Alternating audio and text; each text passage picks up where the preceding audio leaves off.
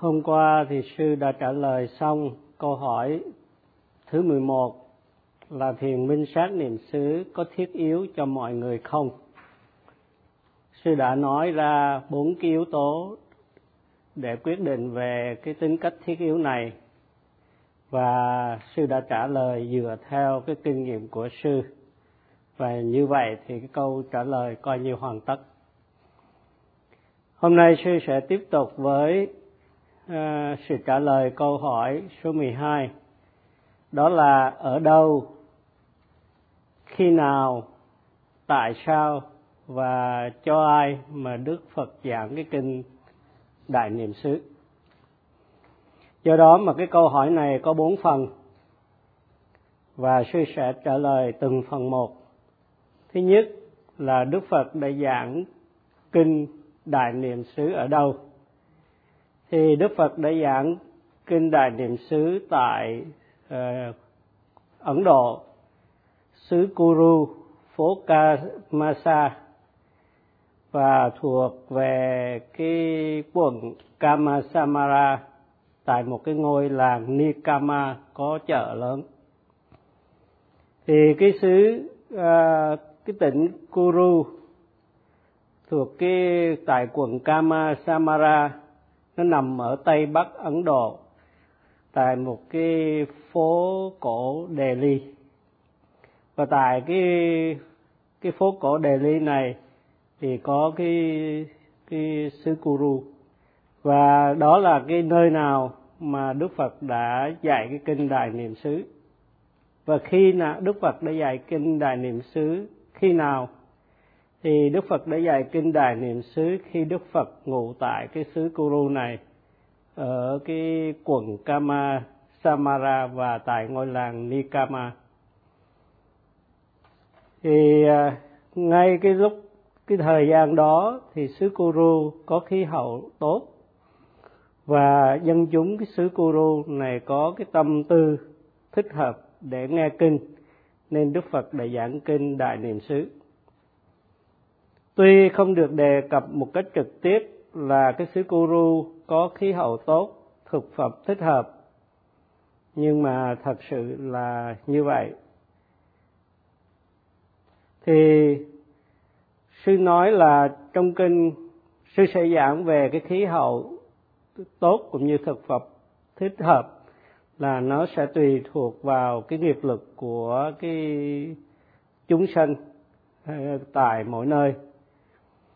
Trong kinh thì có nói rằng khi mà nhà cầm quyền, bao gồm cả vua hay là những cái vị tổng thống, chủ tịch mà không có giữ giới luật, thì tức đây là ngũ giới, những cái thành viên của cái ban, những cái thành viên của cái chính quyền không giữ giới luật, và dân chúng cũng không giữ giới luật, là 10 cái điều bất thiện như sát sanh, trộm cắp, tà dâm, nói dối, nói lời cộc cằn, nói lời đâm thọc, nói lời vô ích, sử dụng chất say, vân vân, và không tin vào cái định luật nghiệp báo là những cái điều thiện lành sẽ mang tới những cái kết quả thiện lành, những cái điều bất thiện sẽ mang lại những cái hậu quả là bất thiện.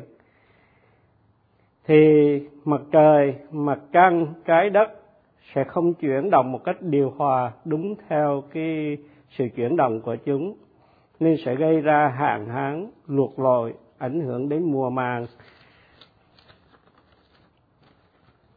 khiến cho không có những cái hoa màu tốt, và vì vậy mà thực phẩm thiếu thốn, và dân chúng có đời sống ngắn ngủi. Nhưng mà dân chúng ở xứ Kuru thì người ta giữ giới rất là trong sạch và luôn tạo những cái thiện nghiệp, do đó mà nơi này có cái khí hậu ôn hòa, thực phẩm đầy đủ chất dinh dưỡng. Cho nên cái dân chúng xứ Kuru mà thời của Phật đó rất là khỏe mạnh về thể chất lẫn tinh thần, và đây là cái điều kiện tốt để cho người ta có thể nghe pháp và thực tập thiền minh sát niệm xứ. Nếu những ai mà không giữ giới thì sẽ không có cơ hội nghe Pháp, không được thực tập, và dân chúng Kuru giữ giới nên có phước báo để được nghe Pháp và được thực hành thiền minh sát niệm xứ. Cái xứ Kuru là nơi dân chúng có thể chấp nhận kinh Đại Niệm Sứ. Và mỗi khi mà Đức Phật giảng kinh thì Đức Phật luôn xem cái căn cơ của người nghe có thích hợp không, và thích hợp về cái giáo pháp như thế nào thì Đức Phật mới giảng về cái giáo pháp đó. Đức Phật đã biết cái nơi Kammāsadhamma, cái ngôi làng Kammāsadhamma là một nơi thích hợp để giảng kinh Đại Niệm Xứ.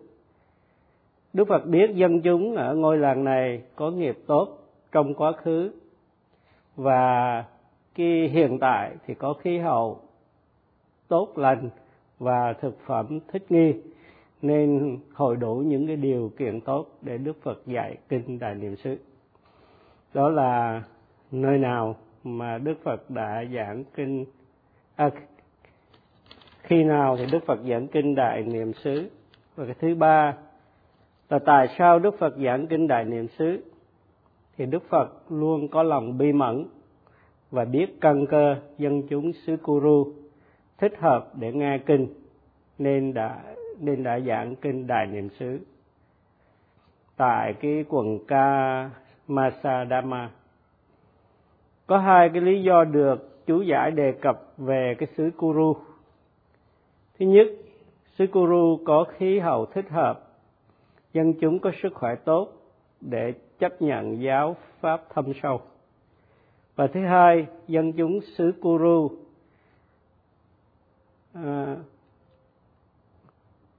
các vị tu hành cũng như dân chúng ở thế tục đều thực tập thiền minh sát niệm xứ.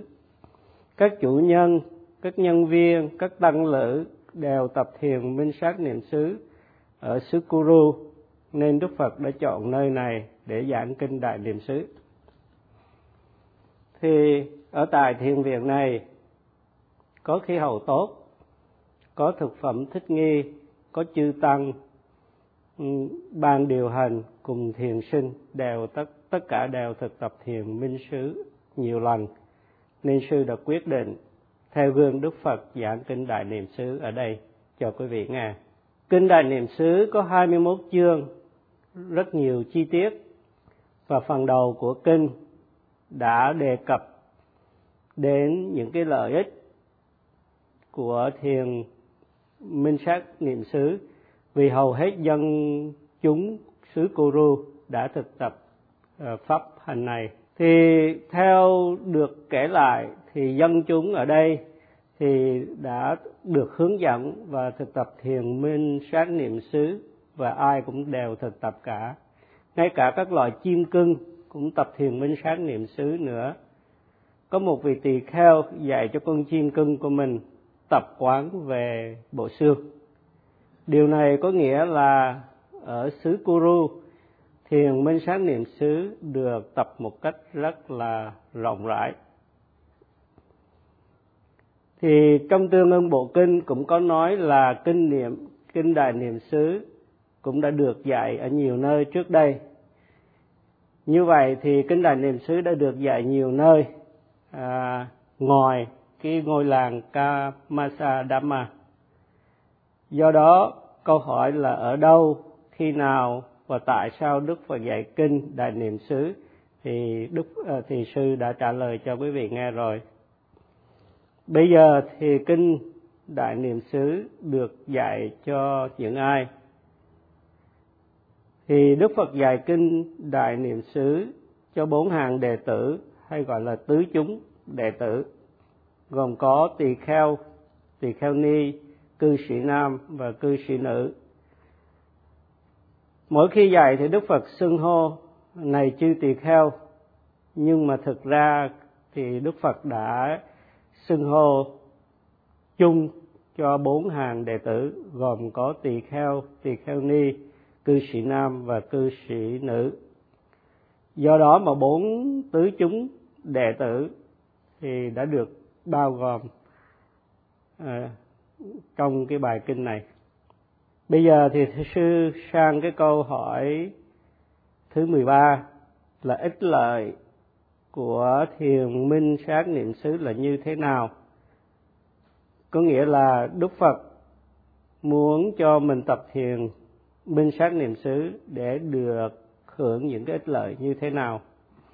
Thì có 7 cái lợi ích được nêu ra trong kinh Đại Niệm Sứ. Thứ nhất là thanh lọc tâm, có nghĩa làm cho tâm trong sạch bằng cách loại bỏ tất cả các phiền não để trở thành một vị A-la-hán, là một bậc thuần khiết. Thì đây là cái lợi quan trọng nhất của thiền minh sát niệm xứ. Cái lợi thứ hai là vượt khỏi sự sầu, tức là sự âu sầu. Và thứ ba, vượt khỏi sự bi thống, có nghĩa là sự than khóc. Và thứ tư là vượt khỏi sự khổ thân. Và thứ năm, vượt khỏi sự khổ tâm. Và thứ sáu là loại bỏ tất cả các phiền não. Và thứ bảy là chứng ngộ niết bàn. Đó là 7 lợi ích của việc thực tập thiền minh sát niệm xứ mà Đức Phật đã dạy. Để đạt được những cái lợi ích này, Đức Phật dạy cái phương cách thực tập thiền minh sát niệm xứ. Nếu một người không biết hay biết phương cách mà không tập thì sẽ không đạt được những cái lợi ích kể trên. Hiểu biết phương pháp và áp dụng vào cái sự thực hành một cách hết mình thì sẽ đi đến đích để cuối cùng đạt được sự bình an thực sự. Do đó mà rất là quan trọng để biết cái con đường thực tập và bước đi trên cái con đường này. Mọi người, không ai muốn sầu, bi, khổ, ưu, não hết. Nhưng mà đều bị những cái thứ này nó chi phối trong cái đời sống hàng ngày. Một số quá nhiều cái sự khổ não đã đưa đến cái sự chết chóc. Để khỏi bị phiền não thì chúng ta nên thực tập thiền minh sát niệm xứ. Thế giới hiện nay có quá nhiều phiền não. Ngay tại các cái quốc gia tiến bộ, con người có quá nhiều ái dục vì họ nghĩ đây là cốt tủy của đời sống. Tuy nhiên, càng thọ hưởng, người ta lại càng phiền não. Tại một số quốc gia, người ta tin sự giàu có vật chất là hạnh phúc đích thực của cuộc đời, nhưng thật sự không phải như vậy. Họ không biết cách thức thực tập, hay dù có biết đi nữa, vẫn không muốn thực tập vì tà kiến. Nếu con người không đạt được những cái điều mình muốn, xa lìa người thân, mất đi tài sản, mất hết công việc, thì sẽ rất là khổ não. Đức Phật bảo đảm rằng qua sự thực tập thiền minh sát niệm xứ thì một người sẽ vượt được sầu, bi, khổ, ưu não. Có những câu chuyện về những cái điều này, nhưng sư không có thì giờ để kể cho quý vị nghe. Sau này khi có cơ hội thuận tiện thì sư sẽ kể những cái câu chuyện này để cho quý vị biết. Qua sự thực tập thiền minh sát niệm xứ, thiền sinh thoát khỏi khổ thân. Thì khổ thân thì do nóng lạnh, tiếp xúc với những đối tượng không vừa ý đem lại. Khi chúng ta ngồi lâu, thân nhiệt gia tăng, chẳng hạn như thân nhiệt tại bàn tọa, thì chúng ta có sự khổ trong thân, nên gọi là khổ thân. Vì chúng ta có đời sống, có thân mạng, nên chúng ta có khổ thân. Đức Phật bảo đảm rằng con người sẽ vượt qua cái sự khổ thân qua sự thực hành thiền minh sát niệm xứ. Thiền sinh sợ ngồi lâu, hay vì hàn yếu nên sợ ngồi lâu, do đó cứ thay đổi cái thế ngồi hoài. Tuy nhiên, nhờ sự dẫn dắt của các thiền sư về cái cách quán cái cơn đau, không phải mong hết đau nhưng để hiểu cái bản chất cơn đau, nên lần hồi hiểu rõ và chế ngự được cái cơn đau. Do đó mà đã vượt qua được cái cơn đau. Thì lúc đó cái cơn đau trở thành một cái sự thỏa thích, đến nỗi một số mong cơn đau đến, cũng là vì lý do thấy cơn đau bây giờ trở thành một cái sự thỏa thích. Khi tập thiền minh sát niệm xứ đến một cái mức độ nào đó thì thiền sinh sẽ chịu được cơn đau một cách dễ dàng. Biết có cơn đau nơi thân nhưng mà tâm không đau, tức là không cộng một cái điều gì hết, đau đớn nào vào tâm của mình cả, nên tâm sẽ không đau. Do đó mà tập thiền minh sát niệm xứ thì thiền sinh sẽ chế ngự được sự khổ thân và không có khổ tâm.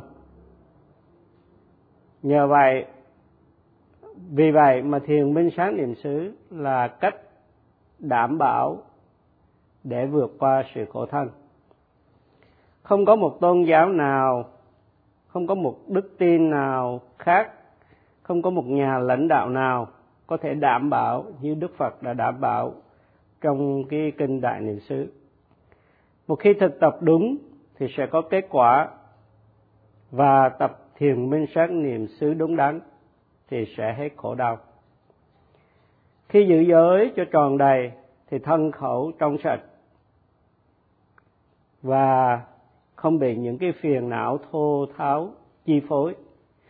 Khi ghi nhận đối tượng với cái nỗ lực tinh cần, với chánh niệm vững vàng thì tâm sẽ gom tụ trên đề mục, nên tâm ý trong những cái khoảnh khắc như vậy rất là trong sạch, không có những cái tư tưởng ái dục hay là dục tầm, không có những cái tư tưởng sân hận hay là sân tầm, hoặc là không có những cái tư tưởng ám hại hay là hại tầm, nên các loại phiền não quá độ hay phiền não trong tâm ý không thể sinh khởi.